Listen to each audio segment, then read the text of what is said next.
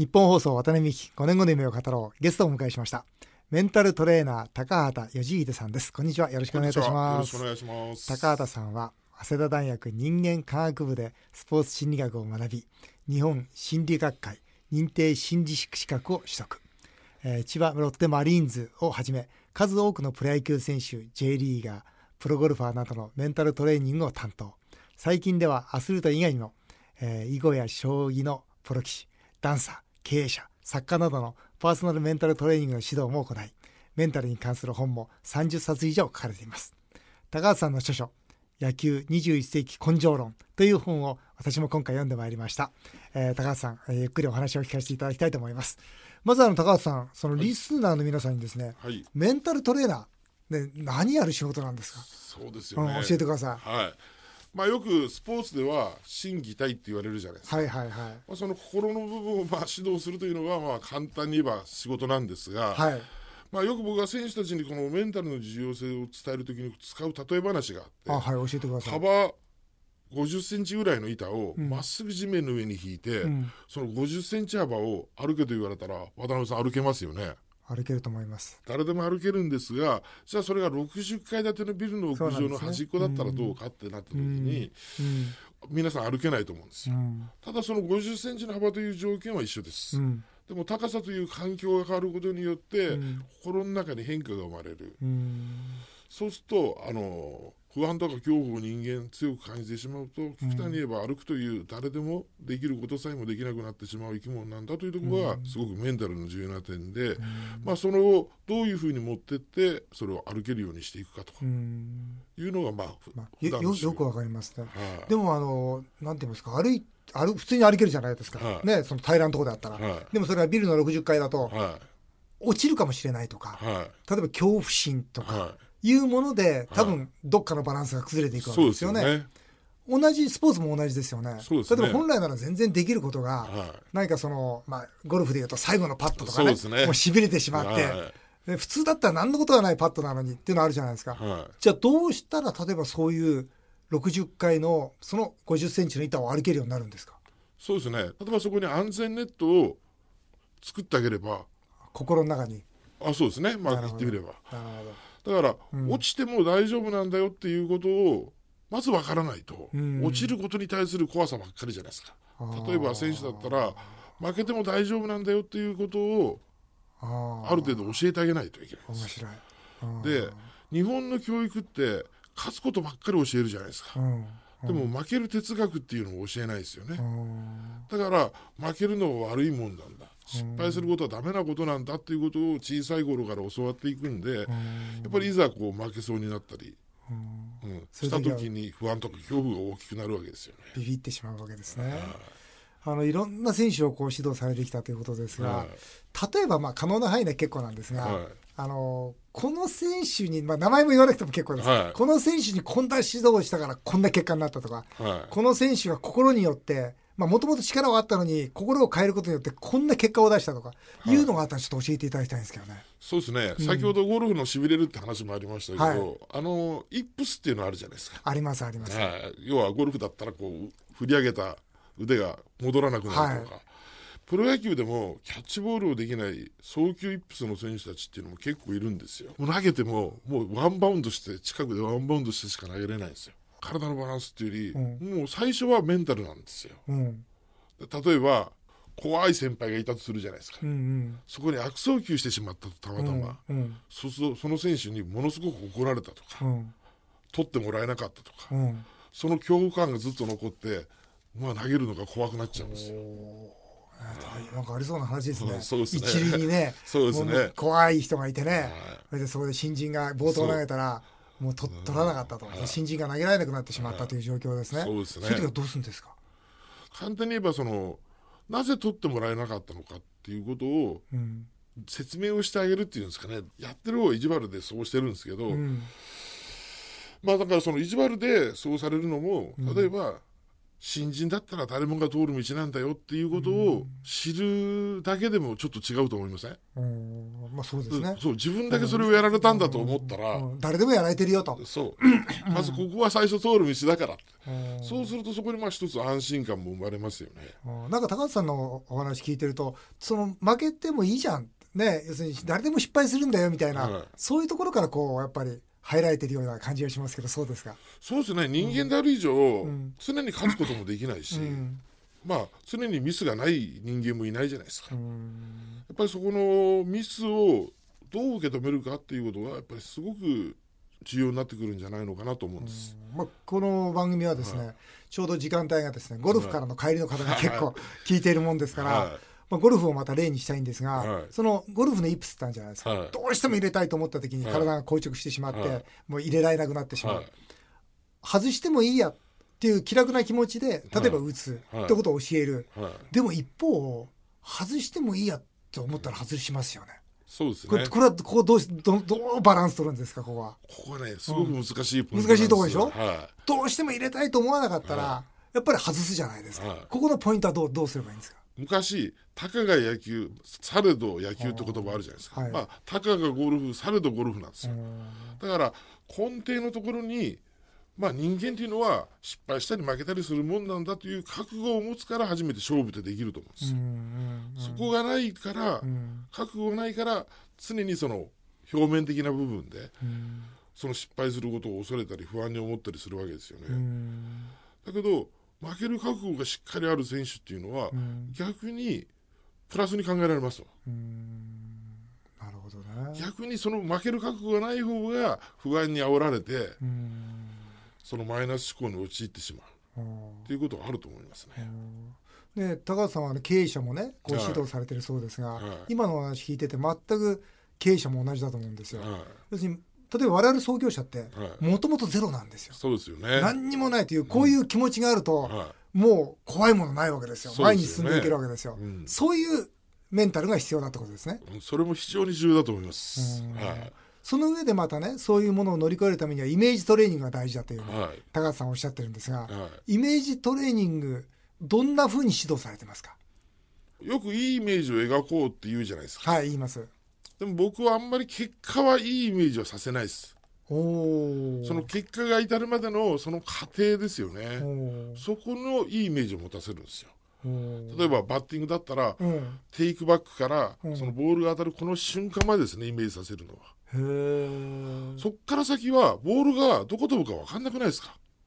えボールを打ってレフトスタンドにボールが入って両手を広げてそのダイヤモンド回ってる姿をイメージさせるんじゃないんですか？あ違いますね。あ違うんですか？はあそれはそれは。あそれはなぜかっていうと、あはあの野球で言えばですよ。いうん。どんなに芯で強く叩いて、ん。強い打球を飛ばしても、野手の正面に飛べばアウトじゃないですか。うん。うん。逆に先っぽのに当たってこすってフラフラーっと上がっても、うん。いないところにポトンと落ちればヒットですよね、うん。結果だけを見たら、うんヒット打った方がいいような感じするじゃないですか、うんうん。でもやっぱり正しい過程を積み重ねてるからトータルとして見たら率が残るわけですよ。うん。はいわかります。だから結果をイメージし始めると、ん。結果ばっかりに意識が向いてしまって、うんそこの大事な過程のところに目が向かなくなってしまうんで、うんそこは意識してあの過程をイメージさせて正しい過程を積み重ねていけば結果として率が残るよと。うんただし正しい過程を繰り返してもやっぱり人生スポーツも人生もそうですけど、運不運もあったりうん。するじゃないですか。する。毎回正しい過程を踏んだからいい結果が出るんだったらやっぱり人生こんな楽なことはないわけで、うん。うん。だから目先の結果に右往左往するんじゃなくて、うん。しっかりそこを信じて正しい過程を積み重ねていこうよとうん。いう話はしますね。そう例えばじゃあゴルフの場合に、はい。じゃあこうスイングを最高のイメージをするわけであって、はい、打った後のボールをイメージするわけじゃないってことですね。そうですね。ほはい。すべてプロ野球選手含めて J リーガー含めて、はい。指導されている方々みんなそういう指導ですか？そこは僕は結構大事にしてますね。ああそうですか、じゃあイメージトレーニングで今までそのねいろんな成功論語られる方のはい。イメージの捉え方とちょっと違いますね。そうですね。そこのところは。はい。やっぱりどうしてもみんな結果ばっかりを考えてしまうんですけど、うん。結果はコントロールしようがなくないですか？いや、本当そうですね。いやそうなんですよ。うん。ただ確率が上がるのは確かですよね。プロセスさえしっかりしてればあ、、そうです、そうです。確率が上がりますよね。そうです。そのことを求めていこうってことですよね。はい。そうですよね。だからさっきの失敗の話にもつながるんですけど、うん。やっぱりどんなに家庭が正しくてもやっぱり人間だからポロッとしてしまうことあるじゃないですかあります。だけどポロッとしないようにしないようにと思えば思うだけやっぱり怖さが出てくるわけですよ、うん。であれば自分がやることは正しい過程をしっかり自分がやるべきことを踏んでいくだけなんだっていうことをしっかり理解しておけば、うんまあ、それをやっておけば明らかに成功率は上がるんじゃないですかね、うんなるほど。いや、高橋さんの今回ですね、この野球21世紀根性論という本も読んできて、この話、この本からちょっとお話聞きたいんですが、まさに今おっしゃっていることに通じるの。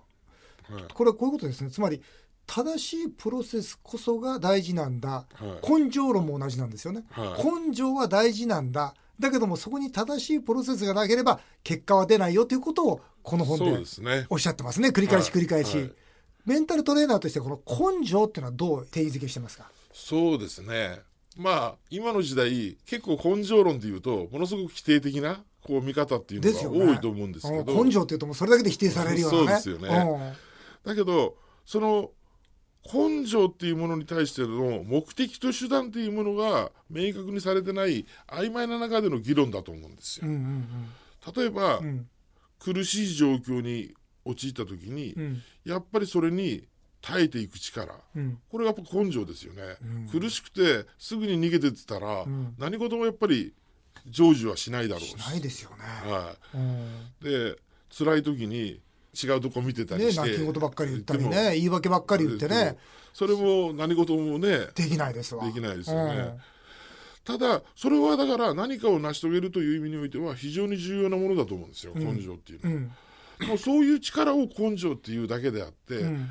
それこそ昔はそれを例えば思いっきり怒鳴り散らしたりとか、うん。下手したら体罰、恐恐怖ですね。はい、そうですね、うんうんうん恐怖によって乗り切れないものを怖いから乗り切らなきゃっていう方向で、そういう手段だったと思うんですよ。うん。でもやっぱりこの現代はやっぱりちっちゃい頃から、うんやっぱ怒られたことがあまりないような子たちがうん多いと思うんで、うん。やはり今の時代それを言ってしまうと多分簡単にうん。潰れてしまう子たちもん多いと思うんで、うん。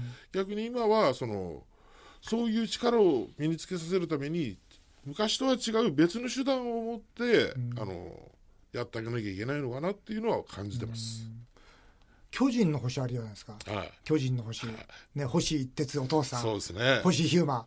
これかなり否定されてるんですよ。はい巨人の星みたいじゃダメだよ。はで僕、巨人の星って大事だと結構思ってるんですい、よ。はやっぱり思い込んだらね、試練の道をは行くが男のど根性みたいないね。そうですね。ありますよね。ただ僕ね、その、高橋さんのお話聞いてと思うんですけど、あれ、うさぎ跳びが失敗だったかもしれないですね。そそう思いません？お姉さんが横から見てるんですよ、はいうさぎ跳びを。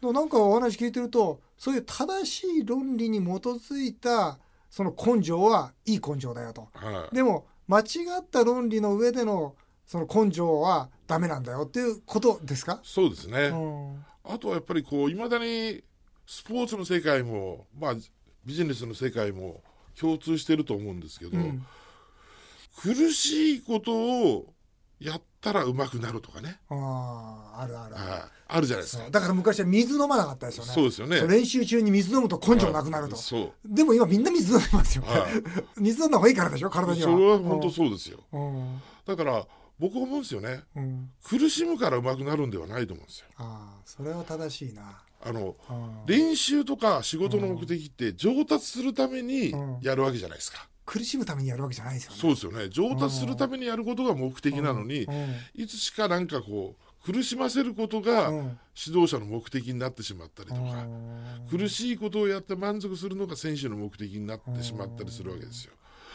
でも大事なのはうん。上達するためにうん。